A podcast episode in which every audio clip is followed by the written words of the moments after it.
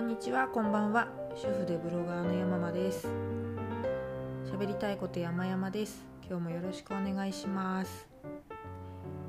この番組は現在妊娠中の私が日々の状況、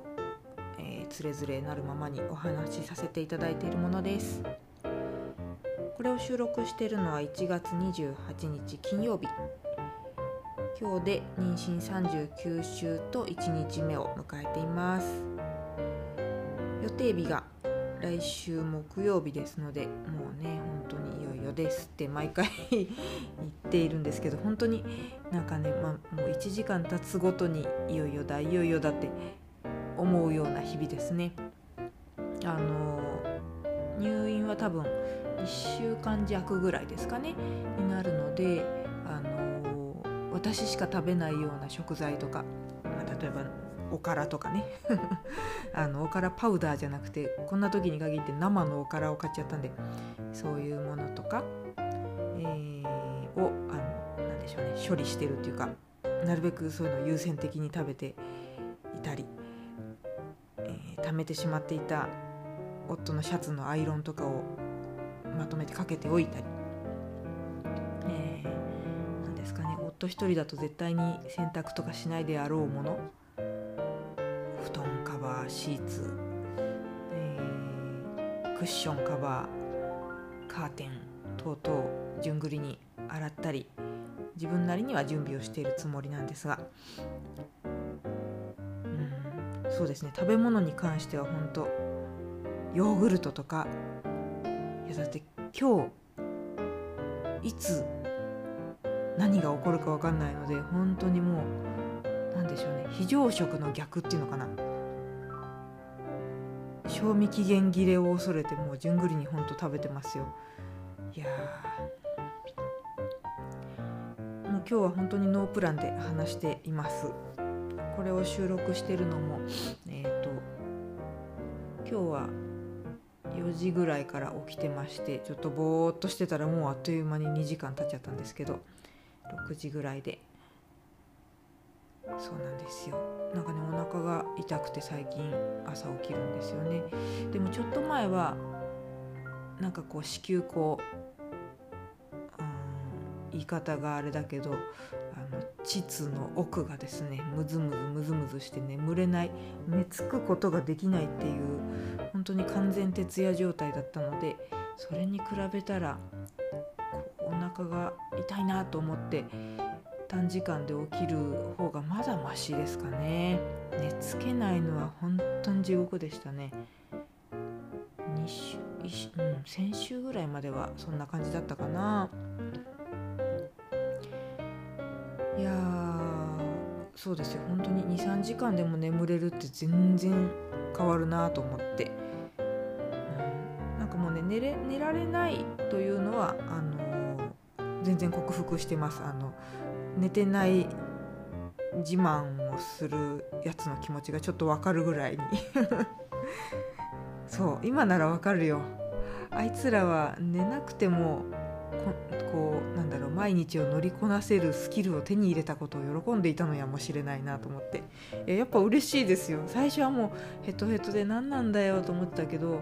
そのなんか乗り越え方が分かっちゃって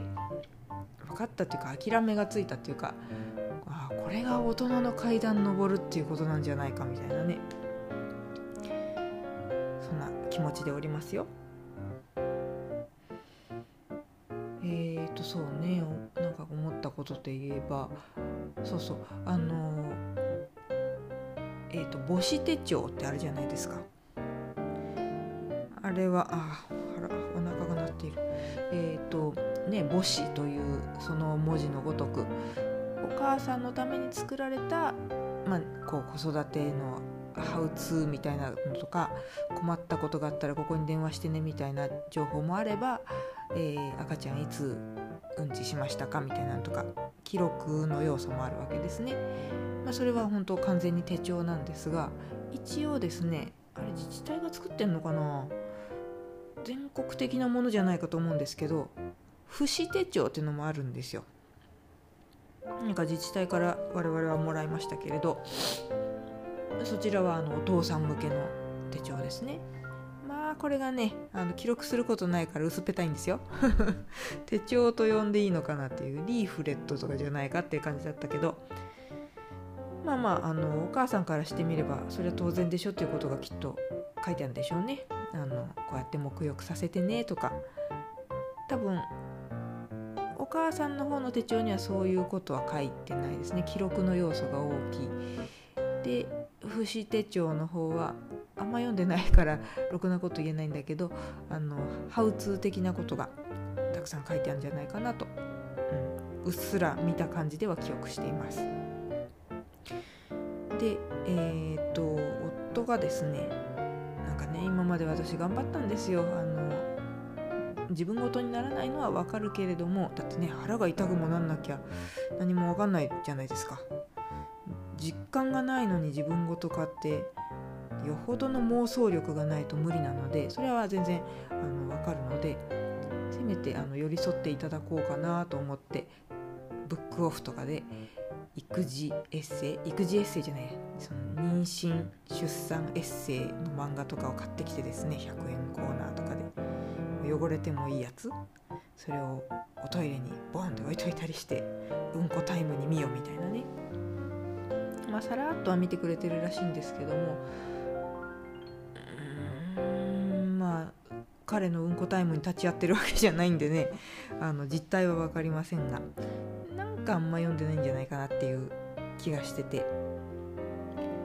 うんまあこそりゃそうよね。だってこっちはどんぐらい痛いのかなとか不安があってそれを解消するために解決するために読むのとあの特に困ってはいないけど読めと言われたから読むっていうのとではね吸収の仕方が絶対違いますもんね。それは当たり前。そうそう。だからあんまり積極的に読んでいる様子はなかったけどどうもその節手帳っていうのはちゃんと目を通したらしいんですよ。でそうしたらそこにはいろいろねそのお料理とかあの家事手伝いなさいっていうまあまあベタな話が書いてあったらしいんです。で昨日かなあの夜ご飯いつも通り支度してですね毎度のことながら味が薄すぎて自分でがっかりした料理でしたけれど、えー、作って出して食べてで片付けて洗ってっていうのをやってましたら「ああ全部やらせてごめん」って言ってきて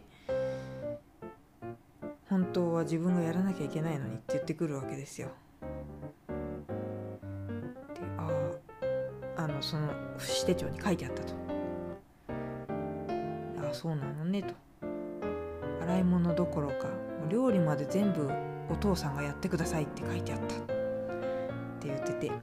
それも極端だなと思いながらね聞いていて面白かったです。なんかねうん家庭の事情はやっぱりいろいろそれぞれですからね、まあ、それを踏まえてアドバイスのしかもあの紙でね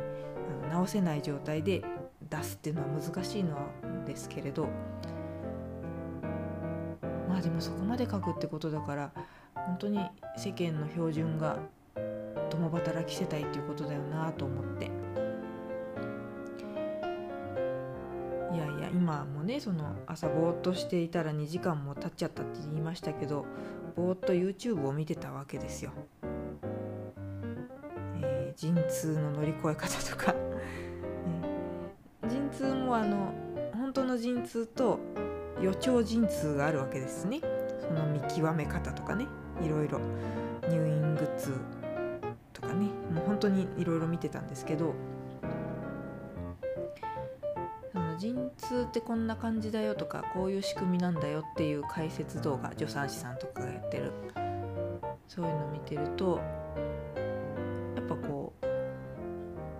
言葉は濁してくれるけどあの全然楽じゃないよっていう話はしてくるんですよねみんな。もう頑張るっきゃないっていう。でそうそう正直辛いけどその後に嬉しい時間が待っていると信じて頑張りましょうみたいなああそんがそんなに辛いんだと改めて実感してでもちろんね自分が望んだことっていうか決めたことなんだけどやっぱそういうのを見た瞬間はうんもう逃げようもないんですけれどなんでそんな目に遭わなきゃいけないんだろうっていう気持ちにやっぱりなりますね。痛いのはやっぱ嫌だもんね。でその痛いの頑張ったらこうギャランティーがね1000万ぐらいもらえるんだったらばいや我慢しますよ。拷問受ける代としてね。でもむしろお金は飛んでくわけでこれからどんどん飛んでくわけでなんでやねんっていう。いやもちろんあの落ち着いて考えたら平常時に考えたらいやそういうもんよねって分かるんだけどなんかこう不安真っ最中でそういうアドバイスが入ってくるとアドバイスっていうかその痛いよっていうあの情報が入ってくるとなんでだよっていう、うん、どうしてもこう、えー、男ずるいなって思っちゃう一瞬があるのは事実です。ただ我が家の場合は幸いなことに私がその主婦やったりまにそのライティングみたいなのやったり、うん、これからパートとかも出るんだと思うんですけどそういうなんかかなり、えー、経済的には彼に助けてもらっているので助けてもらってるというか彼に回してもらってるのでやっぱ住宅ローン組む時とかは本当になんか横で見ててヒヤヒヤしたっていうか私がお金出すわけじゃないので夫婦ローンにはしてないのでね彼だけのローンにしてるのでわこんな大要は借金じゃないですか。開示の世界やでと思って。うんあれは変え難い不安ですよねお金ってね。だからなんかこう痛み分けっていうか彼は彼でダメージ食らってるし借金というね。で私たちを養っていかなきゃいけないっていう、まあ、そりゃプレッシャーですよね。逃げらんないし、まあ、逃げるあのろくでもね男もいっぱいいるでしょうけど今んとこ我が家は責任感あるちゃんとした方なので大丈夫そうですが。ねあの、うん、やっぱり私は粉木じじいになってるなっていう感じするしね。あの粉木じじいになってるなっていうのはその彼におんぶに抱っこってやつですね。あのしてるなっていう実感あるし。だからこそ私もその痛いとかうん多分ワンオペ育児になるのかな。在宅であのねコロナで仕事してますけれども彼も。だけどかなり打ち合わせが多いので、うん、でもまあそんなもんだろうっていうか、うん、そうそれで痛み分けと思ってるけどバリバリ働いてる奥さん？共働きの場合はやっぱり本当にね家事全部一定期間だけでも旦那さんやってよっていう気持ちになるのも分かりますよね。父子手帳にそうやって書かざるを得ないのもよく分かります、うん、私はね今もうほんと完全にあの産休状態で主婦完全に専業主婦状態なのでいろいろ頑張れてますけど、うん、働いてたら無理だったな。だからこそそういうだあの主人とね出会えて結婚して今があるんでしょうけど巡り合わせってやつだと信じてますけどそうだからねあの共働き世帯のお母さんっていうのは本当に尊いよっていうのをあのご主人せめてご主人もっともっとあのそんなもんでしょって軽く考えてるやついたらあのひっぱたきに行くんで 通報してください。あのコロナが終わったらビンタしに行きます。はい。なんかよく分かんなくなっちゃったけど、まあ、とにかく不安なんだよっていうもうオミクロン落ち着いてほしい本当に。いや朝ラジオつけてもそのニュースばっかりで憂鬱になります。頑張りますのでよろしくお願いします。ではでは。